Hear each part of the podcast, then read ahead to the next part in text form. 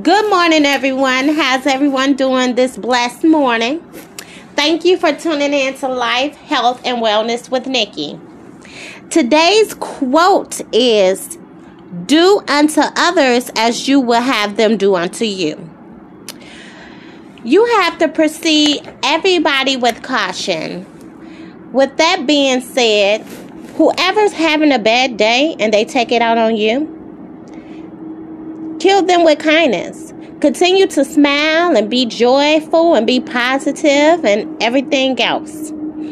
When you continue to be positive and keep smiling due due to the people that's having a bad day or taking the stress and grumpiness out on you. Continue to stay positive at all times. Because at the end of the day, the one day that positive smile will make the grumpy people turn into great people with great attitudes.